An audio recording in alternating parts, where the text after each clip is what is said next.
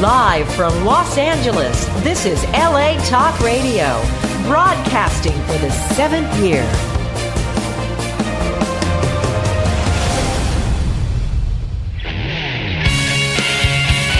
You're listening to All About Guitar with Jeff Floro, only on LA Talk Radio.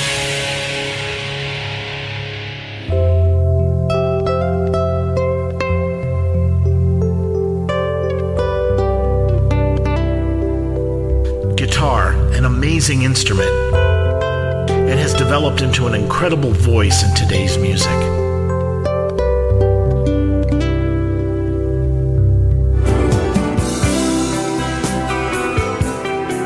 So many types of guitars, so many styles of playing, all sorts of gear.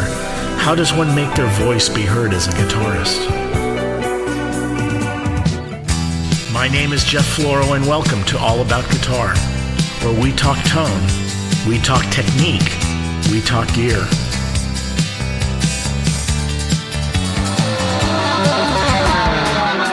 Where we discover how we can become better musicians in a world of constantly changing technologies.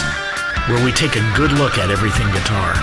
And sometimes not exactly guitar, but just as important so we can be more successful as a musician in today's music scene. So sit back and relax and let's explore all about guitar.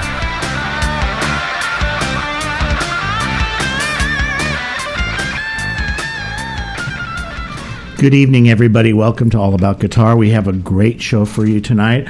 I'm very honored to have Troy Dexter on. He's a guitarist, but he's also a keyboardist. He's a producer. He does a lot of different things, plays a lot of different instruments, and is presently playing with Wilson Phillips. Uh, I want to welcome you to the show. Thank you, Ben. Thank it's you a so pleasure. And but before I, I'm going to play a clip to kind of set the mood of the whole sh- of the whole uh, show. But before that, I just want to mention Lori's in studio and congratulations on a great Hi, show. Jeff. Thank you so much, and thanks for helping to promote it. It was great, really great night last night over at CSUN. Thank That you. was a big stage. I, I can see why you use that place because there was a lot of yep, musicians. thirty plus people. Wow. anyway, uh, I'm going to open up with a clip from uh, Troy's new album called Shop Talk. And uh, then we'll start talking. There's a lot to talk about uh, in terms of gear and all sorts of stuff. There's some. He gets some interesting tones. This is Ground Zero. Take a listen here.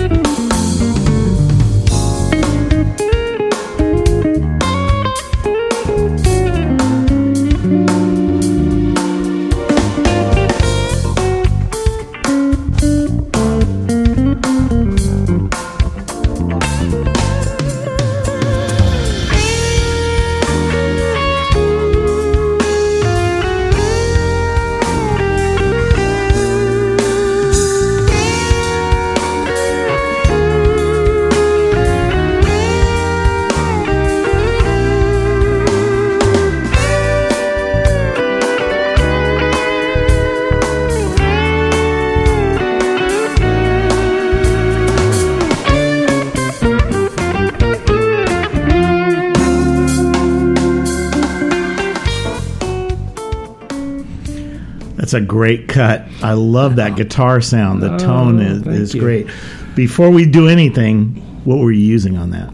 Uh, let's see. On that tune, um, is this guitar right here that I have in the studio? It's my blue Les Paul. I don't even know what year it is. I think it's in '80s or something. Um, I used it through a. I mean, for the just basic clean sound, I use it through an MXR Dynacomp going into my uh, Mesa Boogie Triaxis preamp into the 290 power amp. Just one side of it. It's just mono, and just you know put the old. Uh, trusty SM57 microphone in front of a 12 inch speaker, and So your mic, that's actually power amp, mic, speaker, and mic. That's all- Because it's got that tone.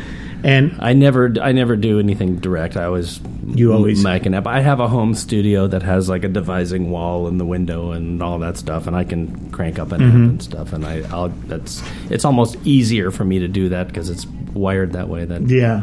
try to get a good sound running direct, which Well, no, it's great. And and what's interesting, you have a clean sound, but then you punch it a little bit and you're playing, and it gets what I call that bloom. It just gets a little bit of distortion, or it gives it that kind of rich harmonic content. Yeah, I think it's just a setting on the you know that sort of has some magic to it on the um, on the Mesa Boogie Triaxis, which I've had Mm-hmm. since. Uh, God, I had that thing since uh, 1994. It's still like my number one amp when I feel like schlepping it.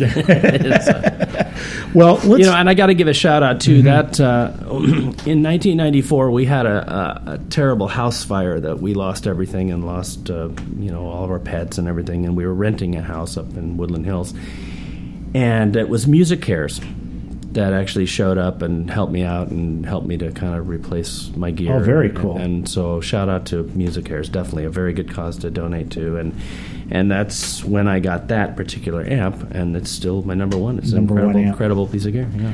well, let's talk a little bit about your background. Um, you are a graduate from the Dick Grove School, which Yeah. are I don't know if that is the Dick Grove School still around. Uh, it's only, as I understand it, online, and uh, I'll give another shout out to my brother Dirk Price, who I think took it over. Uh, he's a really good guitar player and is in is in Oregon, and he does like uh, I think there's online classes, and you can mail order some of the harmony books and the lessons and the DVDs and things like that now. But there's no uh, brick and mortar. Yeah, but because that was one of the places I remember. I was at SC with Duke Miller, and then uh, the uh, the Dick Grove School was around for a while back in. This was back in the seventies, and it had been. It was like the school. There wasn't pretty much until Howard Roberts came with the Guitar Institute later. Right, and At, at the time I was in school, Howard and Duke were buddies, and they were both doing their their project. so was that now synonymous with MI? I mean, is that yeah, what, it's okay. become musician because they started expanding to other instruments. Well, I'm very um, uh, lucky, to say the least, to have had that experience. I was there um, for three and a half years over a period of five years, starting in the summer of '79, right after I graduated high school. So that's how old I am, right there. you can do the math. But uh, it was uh, it was. Uh, a spectacular uh, you know experience and uh, there's still kind of a tight thanks to Facebook actually there's quite, quite a tight uh, little group of uh, alumni who went through the same incredible experience you know so, So you learned arranging, orchestration. I did. Now you, you and also too you play keyboards. Did you pl- uh, learn? Did you uh, take classes in keyboard there or just guitar?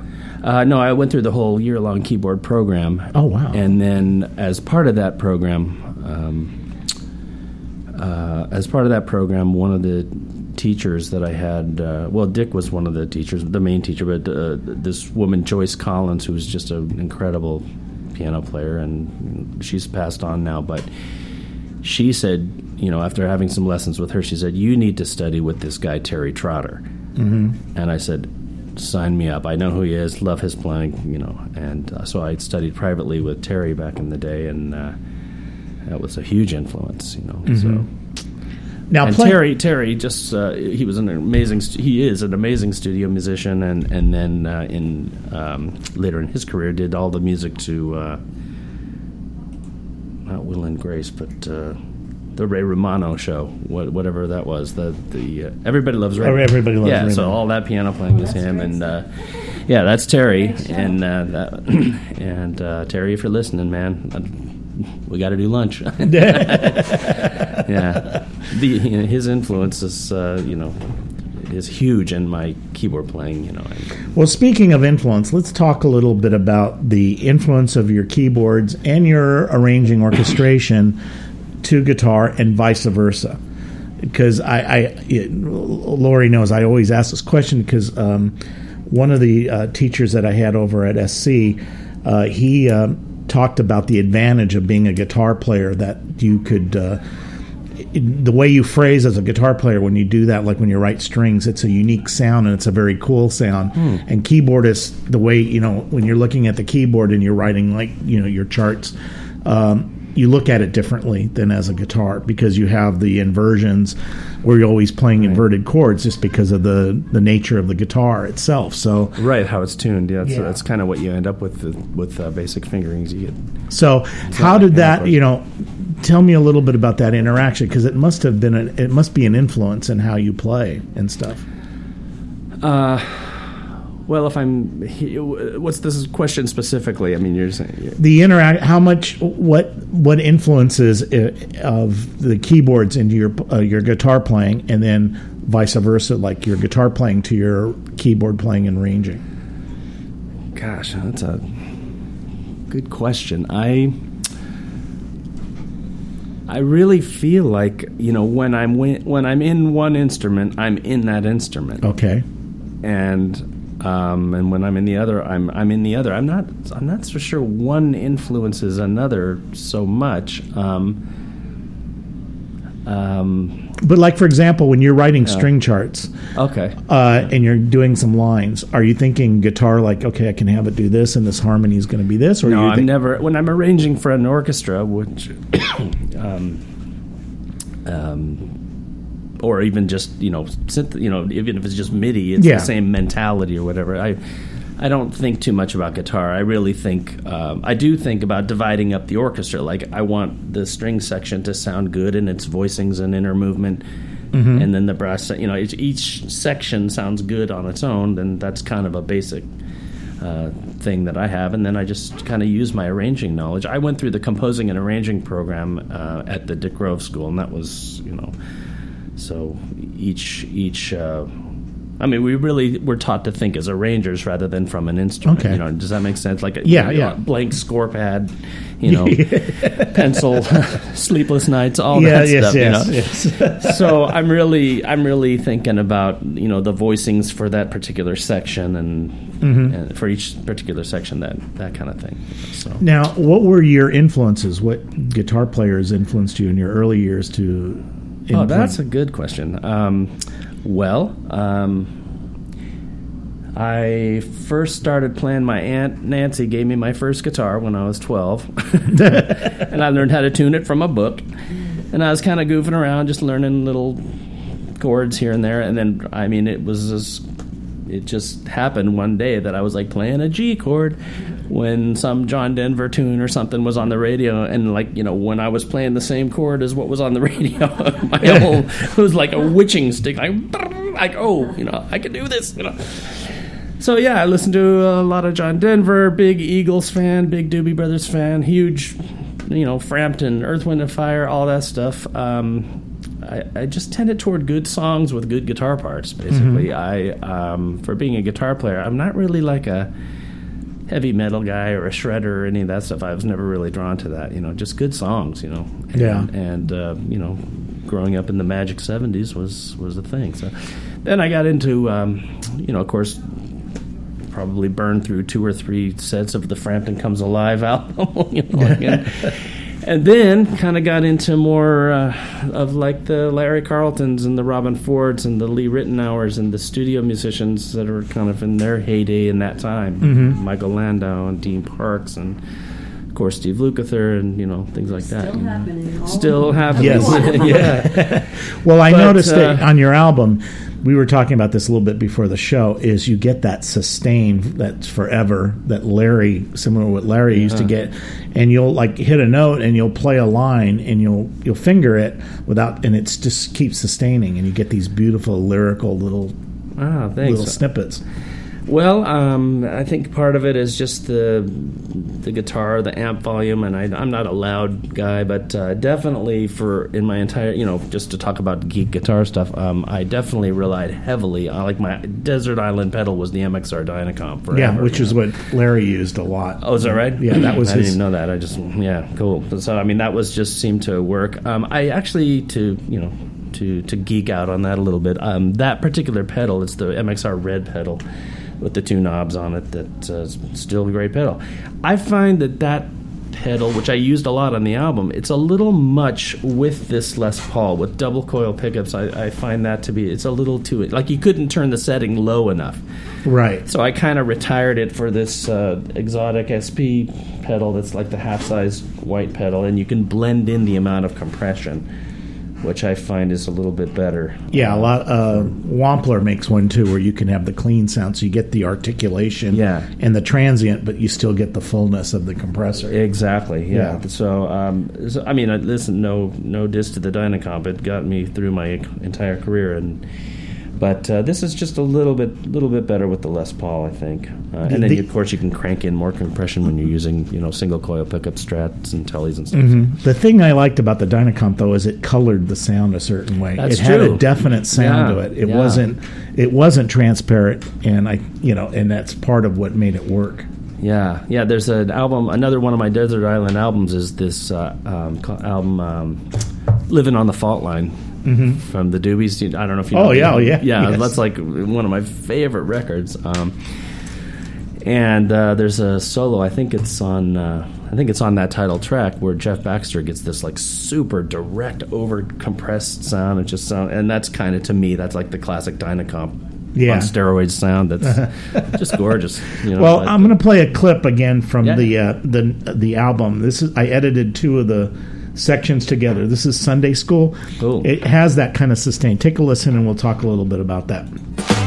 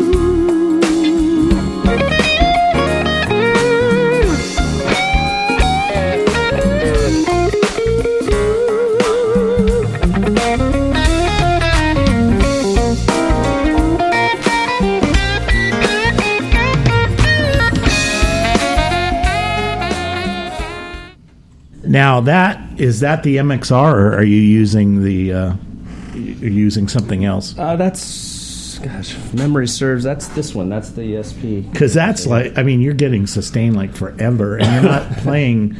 You know, usually a lot of people get that up just totally cranking the amp, Right, right. But it's just like right there. Yeah, no, no. I'm you know, like I said, I'm not a loud guy, but I, I do love a good spoonful of compression, and you know, to get that sustain. You know, But you get a but you get a nice uh, distorted sound too. It's it's a very rich and mellow type of sound. Thank you, thank you. Yeah, and all of the distortion on the record, all the crunch is coming from the. Uh, it's natural. It's coming from the uh, the the triaxis, the Mesa Boogie triaxis. It's you Oh, know, okay. It's a half crunch setting, so I think I use uh, maybe just like uh, there's a there's a song on there called Four Quarter Miles, and the bridge I kind of put a little dirt on it. It's like a bebop song, but uh, I think Mm-hmm. I used a pedal for that. But all of the distortion on the whole record is is natural. It's from the amp. And you're using predominantly the Les Paul, or did you use? Because it's interesting. You get that. You know, Larry used that e, that three ES three thirty five, Right, right. and most of the session guys I know that were going for that sound would always use a three thirty five. Well, I I think uh,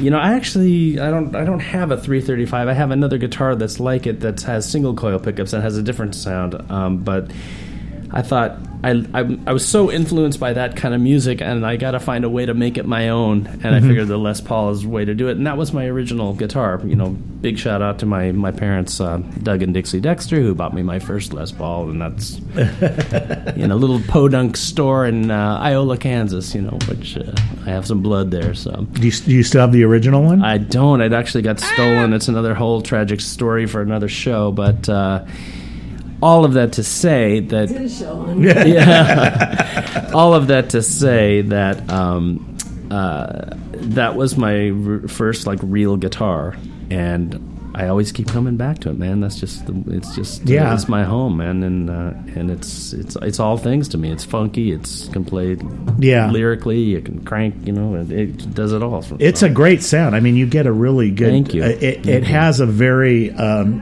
what I call the uh, Gibson acoustic sound, where because the 335 has the the soundboard affects it. That Right, hollow right. part of it does affect it, and a lot of Les Pauls are kind of they're very they don't have a lot of. Uh, it's mainly the pickups that you're hearing, but you get that really mellow, mellow, mellow sound. Yeah, I'm really I love this guitar, and I don't know if it's. Uh, I mean, it's hard to find a bad Les Paul, but I mean, this one you can kind of get that throaty air sound that's almost like a 335. You know, it has a, has a lot of uh, character to the tone. I'm I'm very pleased with it. So. Yeah, no, it's a great, it's Thank a you. great, great sound.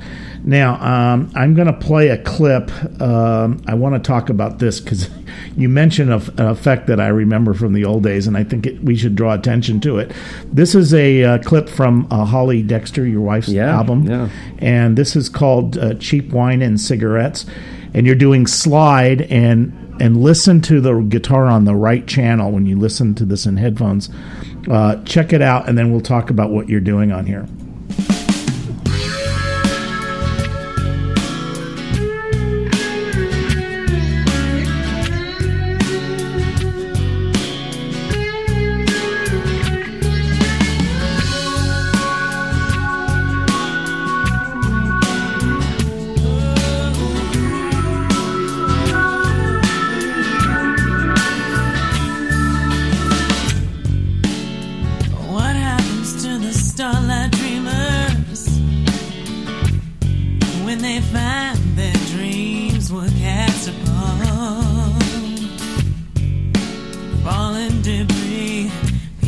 Of a shattered star that has long been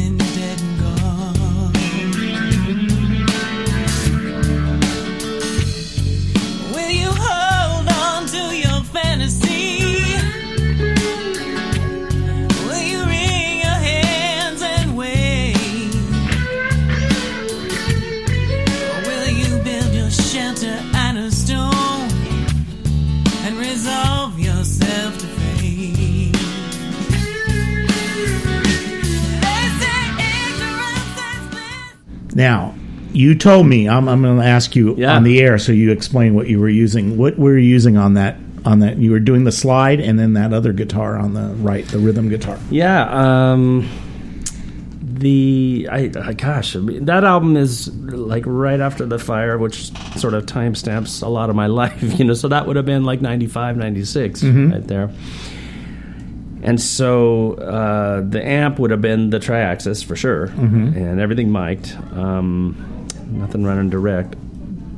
The uh, the guitar on the right, it sounded to me, I can't remember, but I, it sounded like it was just a, a, a like a neck pickup Strat or Telly. It sounded like single coil. It yeah, was a Strat. yeah. So either the either my Strat or my Telly on the neck pickup, and then it was also just on the left guitar. It was left side guitar. It was just shadowing that rhythm. So like I doubled it, like left acoustic, right electric, and just mm-hmm. Played the electric guitar like an acoustic guitar. And Now. I pulled the clip from the beginning because it Yeah. shows the the guitars are up front before Yeah. she starts singing, before Right. Holly starts Right. singing.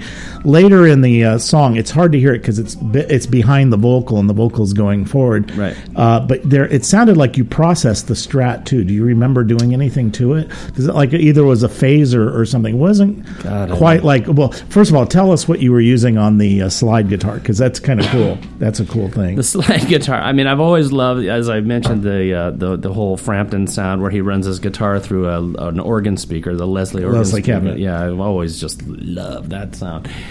Um, and so, you know, back in those days, um, you know, when everybody had like big rack systems and stuff. Now I'm talking 19, you know, in the 80s and 90s and stuff. So, so that sound, that that swirly sound that I was getting on the on the slide was from uh, the uh, the Leslie speaker effect in the Alesis Quadriverb.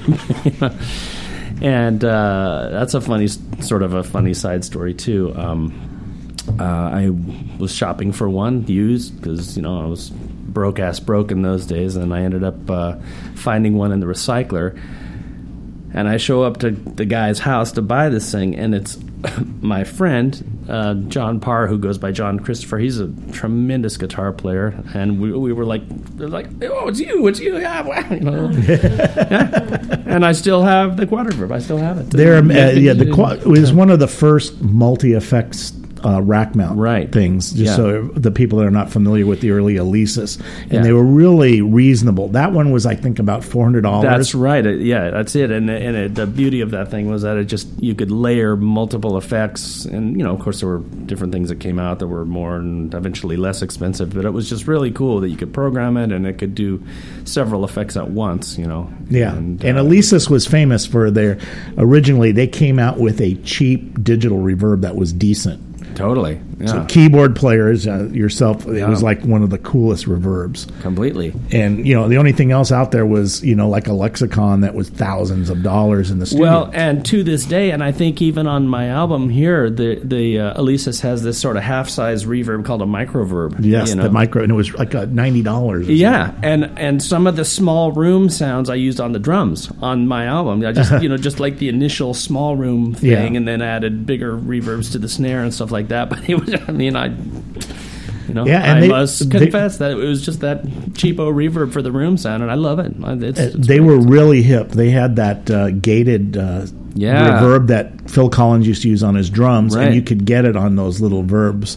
and Yeah. it was like you could just dial it up, and it was there. And, and you know, when, when Phil Collins did it, he spent hours with either an AMS or a lexicon trying to get Completely. thing. And you just like, boom, it's right there, and it was ninety nine bucks. and there it was, the sound. Oh, I love them. I still have my, I have a, a wedge and a I think a micro a MIDI verb. yeah, they're just they're easy great. and handy, cheap, and it's like, eh, you know, That's a great sound. yeah. So, but you don't remember using anything else on the Strat. Well, for sure, the compressor, the Dynacomp probably because that was just Mm-hmm. I just sort of that's a pedal that I just always had on. You know? um, but I don't I don't recall any other phasey kind of effect on that. It's just been so long. I just honestly don't remember.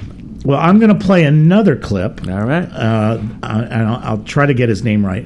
Victor Cahiao. Cahiao. Yeah. Now, yeah. this is an interesting clip. There's three things going on. Uh, you're going to hear this. This is in the middle of the song where you do a nylon string solo, and then you go to electric guitar solo. And at the very end, he there's like a little riff that's going on. That's like a melodic thing that reoccurs in the song, and you're doing like an octave lead with him because he plays guitar. No, no. Uh, let me set that up. Um, my friend Victor and his uh, buddy Joe Christina are dear friends of mine that I grew up playing in top forty bands at a high school with. And then uh, he Victor's a saxophone player, and Joe's a uh, trombone player and, a, and an orchestrator arranger. Both Okay. really talented guys and just dear friends of mine. And Mm-hmm. you know, they reconnected on Facebook, et cetera, et cetera, after a big gap and years have gone by. And anyway, so this is their project. It's Victor and Joe's project. It's called Surrender. That's the title Right. track of the album. It's a great album, and uh, they just, you know, for the sake of reconnecting, just hey, we gotta get Troy on this, and blah blah blah. And, and there's a, many, many other great musicians, and the other guitar player on the song, I forget his name. He's tremendous.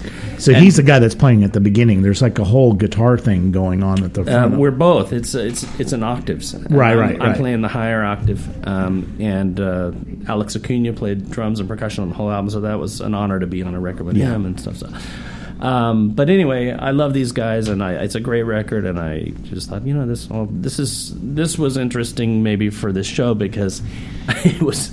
It was a lot of reading and an odd time signature. Mm-hmm. yeah. so I was like, I was having some deodorant failure, like looking at the charts and, and, and then improvising over it and all of that, and you know, twice and whatever. And but uh, yeah, they had me play on a couple songs and then play keyboards on it. I think I play also Rhodes on this on this song as well and Mm-hmm. some others. But it's it's really a great album, and uh, it was a, really an honor to, to reconnect with them and and all that. So. Well, you make it sound effortless. And here's the, let me play the clip here. This is Surrender.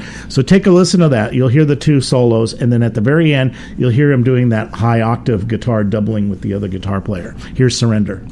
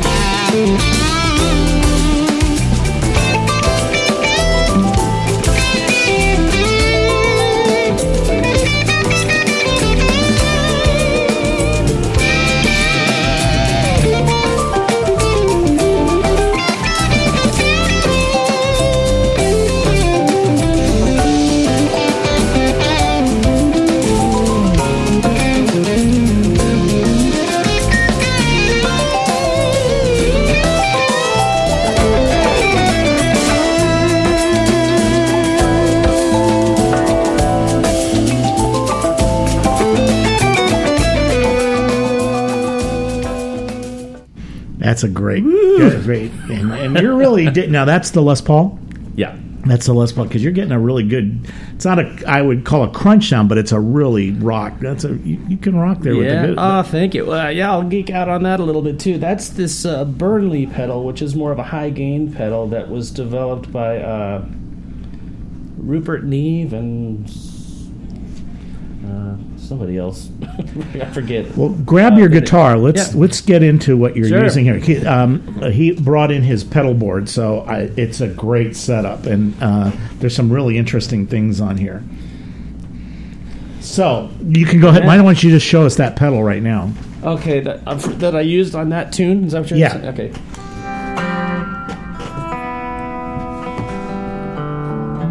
Tuning. Yeah, so this is the the Burnley pedal, which is just a really good sounding uh, pedal for more high gain stuff. Um, it's not an everyday pedal for me, but when I need it, it's there, and it, it's the closest thing to um, to a good sounding amp in a pedal. That's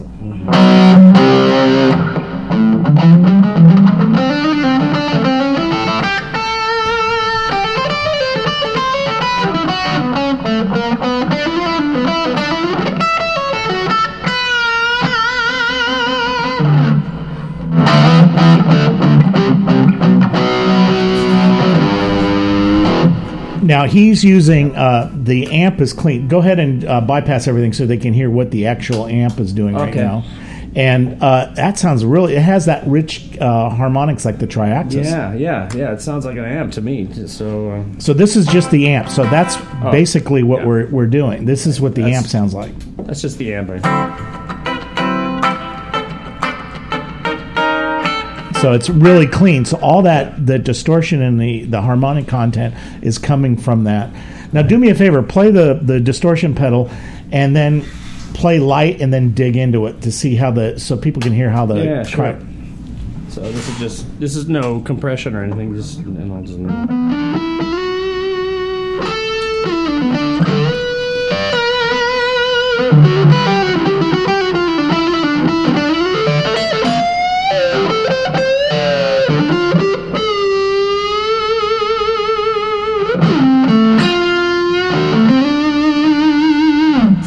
So it has a, it's dynamic sensitive and it changes the carrot. It dig.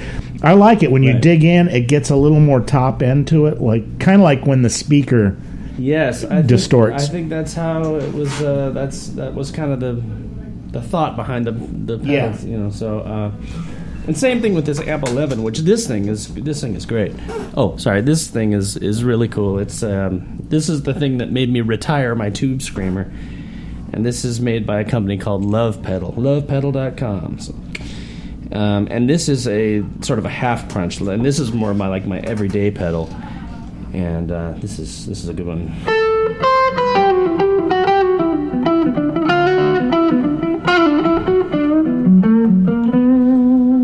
And then it also has a boost built into it as a separate part of the pedal. Okay.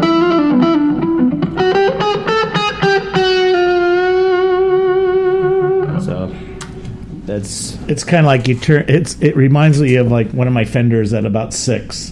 So it's clean, Yeah. but if you dig in, it dirts. It exactly, and and you know when you kick the boost on, it just kind of. I think that their advertising thing was that they called it a shot and a beer, you know, or a beer and a shot, or whatever. It is.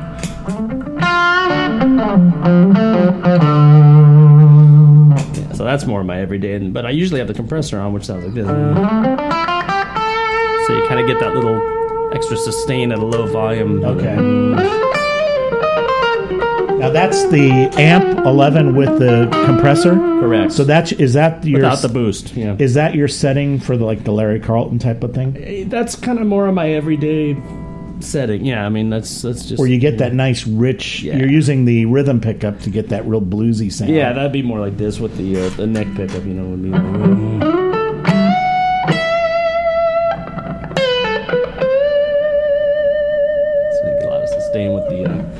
SP uh, compressor, but then just just a little bit of half crunch, and that's.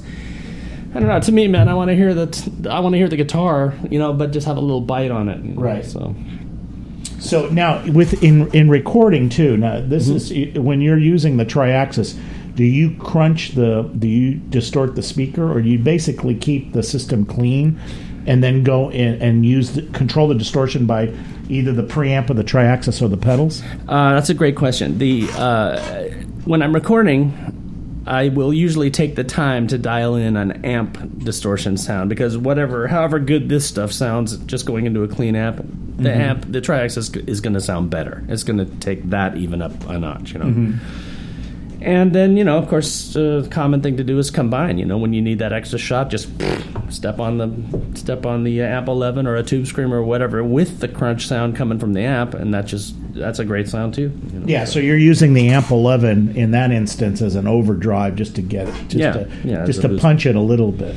Right. I don't think I did that on my record, but I do do it if I need to on a session or or if I'm recording, you know, for somebody else or whatever. So Now, do you ever do you ever uh, set up your amp to get the power amp to distort, which we call like the brown sound when you get the power tubes crunching? I you- never do. I mean, it's just. I mean, you get a great sound. I mean, I mean, it's and it does sound like the amp is Yeah. is cranking. But I mean, I because I know the Triaxis is really good at doing that. Yeah. But I was just curious if you've ever played with because you the fact that you have a separate power amp, Right. you could actually you know tap it or I something. could, but I mean, it just seems like that would be ungodly loud. But Yes. know, so, no, I mean, so far no need, but you know, Now, is this the system that you you use for uh, when you play with Wilson Phillips? Is this your guitar system? Uh, in in essence, it was. I was the guitar player in Wilson Phillips uh, f alone, and then and then later on with Rob Bonfiglio, mm-hmm. Who's been on the show. Amazing, amazing musician. His records sound so good. He's such a great player and a great singer, and just an amazing artist in his own right. I love. he love gave him. up some of his secrets on on this show. Yes, we've had you- yes. Oh, and and Rob is you know he's he's like s- he's like tinkerer man. He like builds his own pedal boards and he's always doing all that kind of stuff. So he's deep in the well in that. He's he's really good at it. And um, uh, but I am actually at present time the keyboard player in Wilson Phillips. Oh, okay. So you don't do any guitar? I don't even check a bag, man. I just Walk in and it's all there. You know, like, I just walk in, and one cool thing about that is that uh, you know they always ran a Hammond organ for me, so that's awesome, and that's you know God's instrument right there. So, so the real thing, you know, I've got a couple of uh, Yamaha keyboards, and then um, and, uh, and an actual B3 on every single gig, and it's glorious.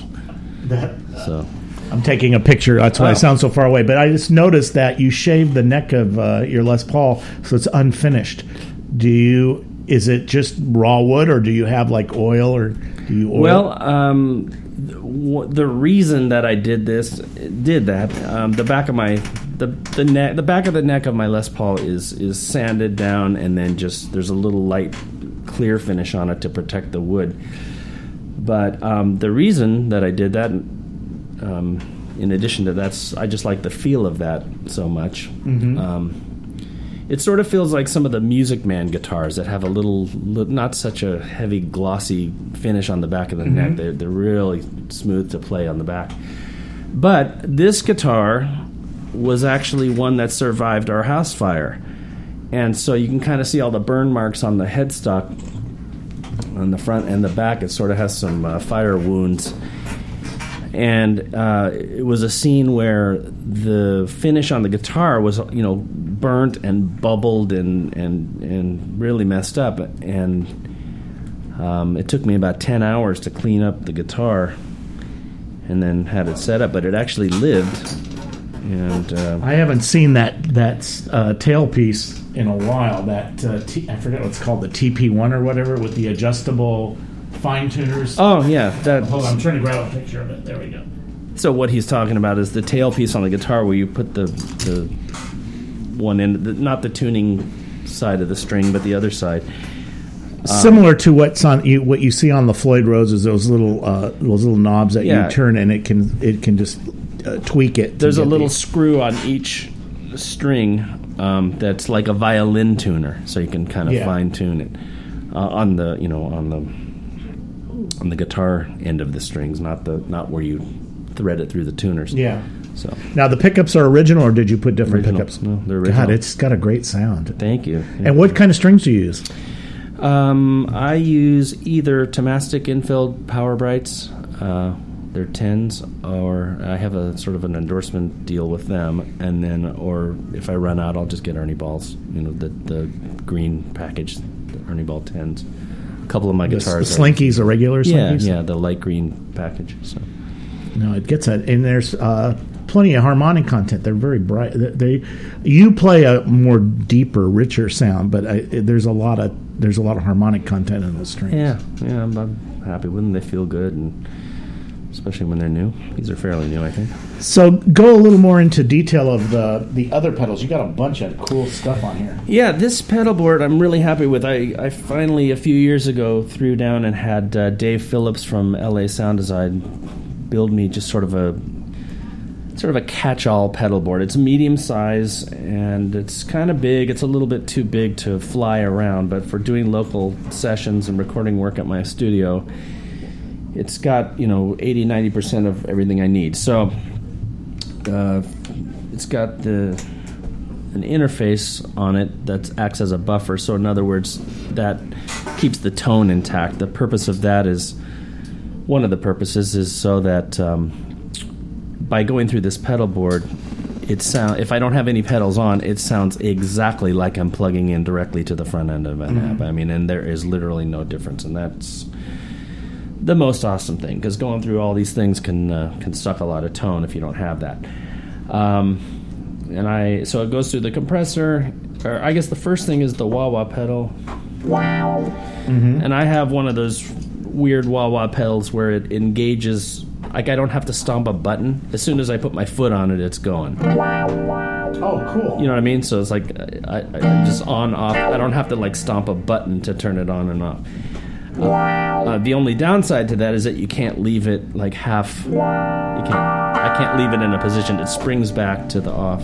Oh, so it, it it pulls the the pedal back up and it's like a spring. Yeah, you know that's the only downside, but you know, so what? Um, and then it goes into this Univibe pedal. I, you know, I love the sound of like swirly, phasey kind of stuff. Uh, this is also a love pedal. It's called the Pickle Vibe. So it kind of gets this uh, phase shifter, but it's different. It's like more like a Univibe pedal. That has adjustable speed. And that feeds into the compressor.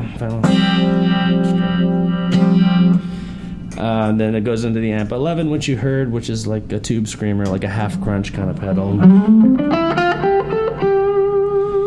then the Burnley.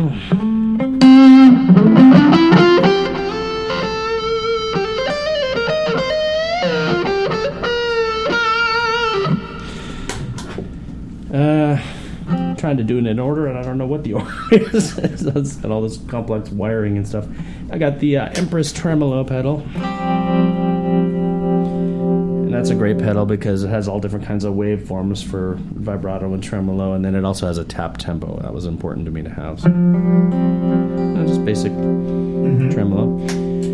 And then this, we were talking about Leslie stuff, you know, the rotating speaker pedal. That's the uh, Strymon Lex. This comes up next, and that's what this is. So.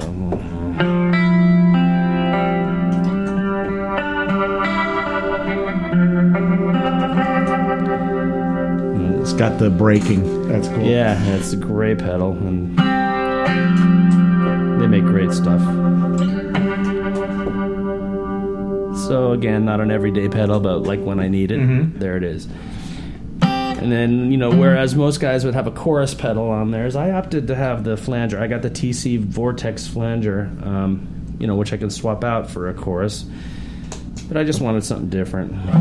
Yeah, it gets that richer, deeper. Right, and I wanted my. I kind of wanted my chorusing thing to sound a little bit more like some of the older Joe Walsh stuff. Yeah. You know. mm. Course it can do all this kind of psycho. Yeah, you have more uh, feedback. Get into some other weirdness. You know. Just I want something silly. You. Uh, and then it goes into this delay, the TC Nova delay, which is great. Um, I love this thing. It's uh, it's got a bunch of presets on it. Um, I think I don't know nine presets that you can scroll through real quickly. Has a tap tempo. That's critical to me to have a tap tempo delay to get the delay in time with the music. So that's kind of a meat and potatoes delay that I use all the time. And if I scroll through, I'll take you through this. So here's a setting on this delay pedal that um, I use for like pads and stuff. If some, you know, just it works really good on a recording. If you just mm-hmm. want the guitar swells and things like that, whale cries and you know.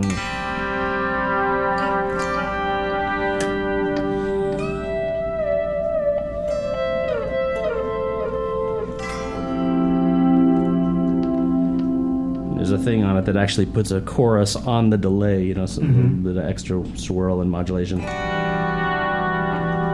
And then I can uh, go from that if I want. I think the other one that I use a lot is. Mm, not that one. So here's like my tape slap delay, you know, that's like for.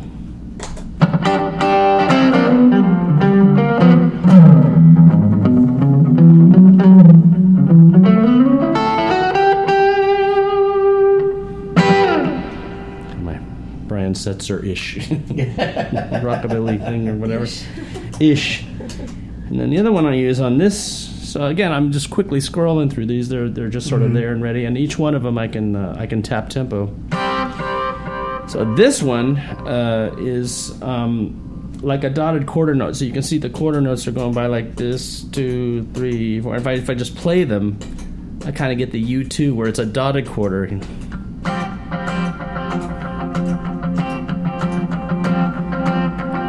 I'm just playing quarter notes and it's.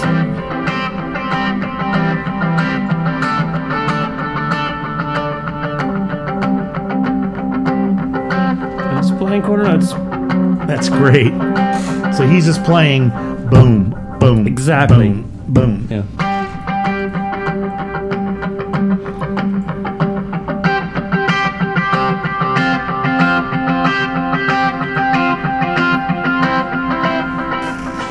So the only tricky thing about that is if I have to do it live or on a recording, I'm constantly kind of having to reiterate the tempo, you know.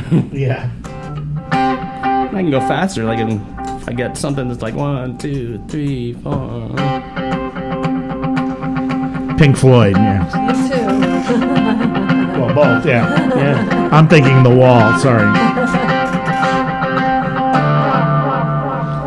Yeah, so that's fun. Uh, it's you know again not an everyday thing, but it's there if I need it. You know, so and it does a bunch of other stuff. And one thing that's great about it is that you can blend, uh, go back and forth between like a digital delay or an analog type of Right. delay, you know, like a tape delay. So it has that. di- uh, it's not as high fidelity. Exactly, it has like the dirt on it on the repeats back to Right. you, and or you can blend anywhere in between. So I, I, I think it's a it's a really really good pedal. So, and then uh, finally on the chain is the um, it's uh, the it's made by Neunaber. It's Yeah. N E U N A B E R. And it's a reverb pedal that has just all kinds of different reverbs in it, and uh, th- they just make great stuff. It's kind of a new boutique company. They're really good. I have their Really? Seraphim. And Okay, I- yeah, yeah. I've used it with acoustic guitar, and it just gives you Yeah, pants. exactly. So that this particular pedal, the immerse pedal, is is like their everything. It's like every product they make in this pedal, but you can't you can't use It's a like a uh, little sampler of everything. It's a sampler of everything, but you can't use a uh, what do you call it? Like a controller pedal, you know, with it. Yeah. it's, it's just you you got to style it, set it, and that's it. You know, but uh, um, but it's great. I mean, It's a it's a cool pedal. really good, really good pedal. And I don't know, this seems like kind of a trend, but let me see if I can dial it in for you. But this whole business of the of the uh, I don't know what you call it. What's the, what's the effect that the seraphim gets that you? It's it's basically like a cor- uh, like a choral pad behind yeah, it. yeah. So It works really good with acoustic guitar when Yeah. you're finger picking it. It's just killer. so it has You're a right shimmer behind it, and so like you can kind of hear that.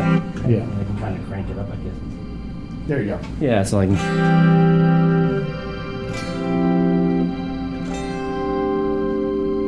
It's a very cool Yeah. sound. That's it's one of their signature things. Now, before we're we're out of time, but what I want, I have one request for you since you were talking about Joe Walsh. Hit the um, the the Burnley into the Leslie. Let's see if we Ah. can get you the Joe Walsh Leslie sound. out of that. The Burnley is going to be crunchy. yeah. But that's all right. We like that.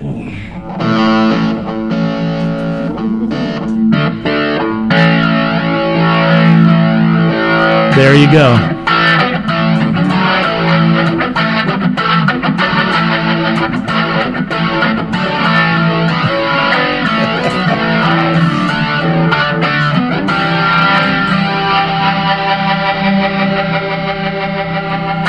That's the sound. That's that is great. That is a great sound.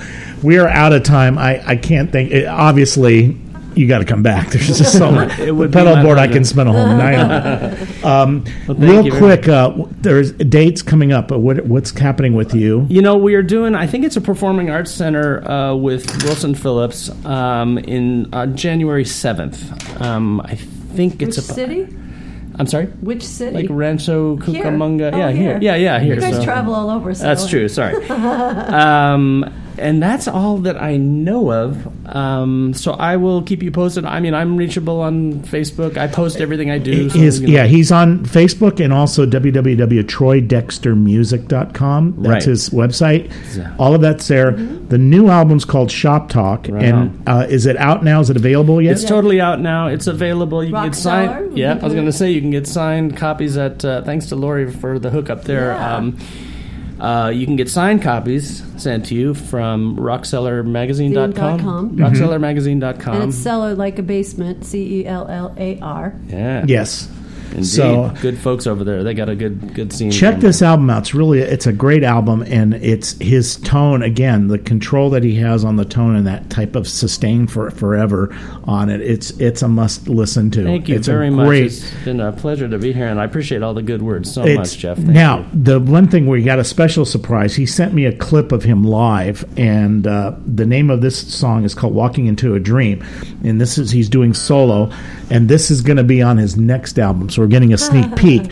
Tell me what you're using on this because it sounds like it's acoustic, is it? No, uh, this on this uh, this is something I did just as a YouTube thing. This song is dedicated to my grandson, or our grandson, whose name is Ayumu. He is half Japanese. Mm-hmm. He's living in Japan with his mother, uh, and uh, Ayumu. The, the what that means in Japanese is walking to walking into a dream. So.